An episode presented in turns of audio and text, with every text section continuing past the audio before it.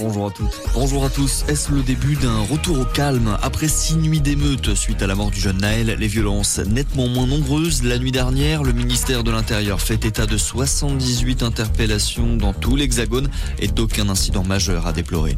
Pour le gouvernement, c'est l'heure de faire le point. Hier soir, Emmanuel Macron a demandé à ses ministres de rester mobilisés pour établir l'ordre et pour permettre le retour au calme. Le président de la République recevra les présidents de l'Assemblée nationale et du Sénat, Yael Braun-Pivet et Gérard Larcher, avant la réception de plus de 200 maires de communes touchées par les émeutes demain. Les sirènes devraient retentir ce midi dans de nombreuses communes à travers le pays. Des appels au rassemblement devant les mairies ont été lancés pour midi. Des appels à la solidarité, à l'union nationale après l'attaque à la voiture bélier qui a ciblé le domicile du maire LR de l'Aïle-les-Roses, Vincent Jeanbrun, ce week-end. Une attaque menée par un groupe d'émeutiers qui avait provoqué une vague d'indignation.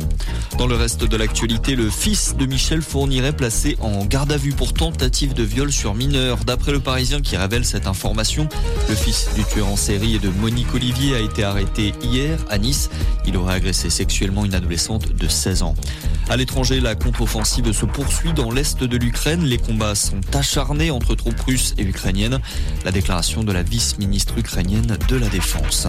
Le sport et une victoire française dès la deuxième étape du Tour de France. Une victoire surprise hier pour Victor Lafay qui s'est imposé au sprint final sur la ligne d'arrivée à Saint-Sébastien. Il devient le meilleur français au général avec 12 secondes de retard sur le maillot jaune. C'est le Britannique Adam Yates qui conserve son rôle de leader.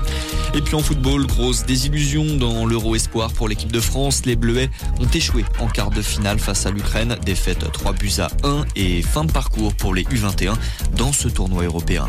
Voilà, c'est tout pour ce tour de l'actualité en deux minutes. Merci d'être avec nous. Passez une excellente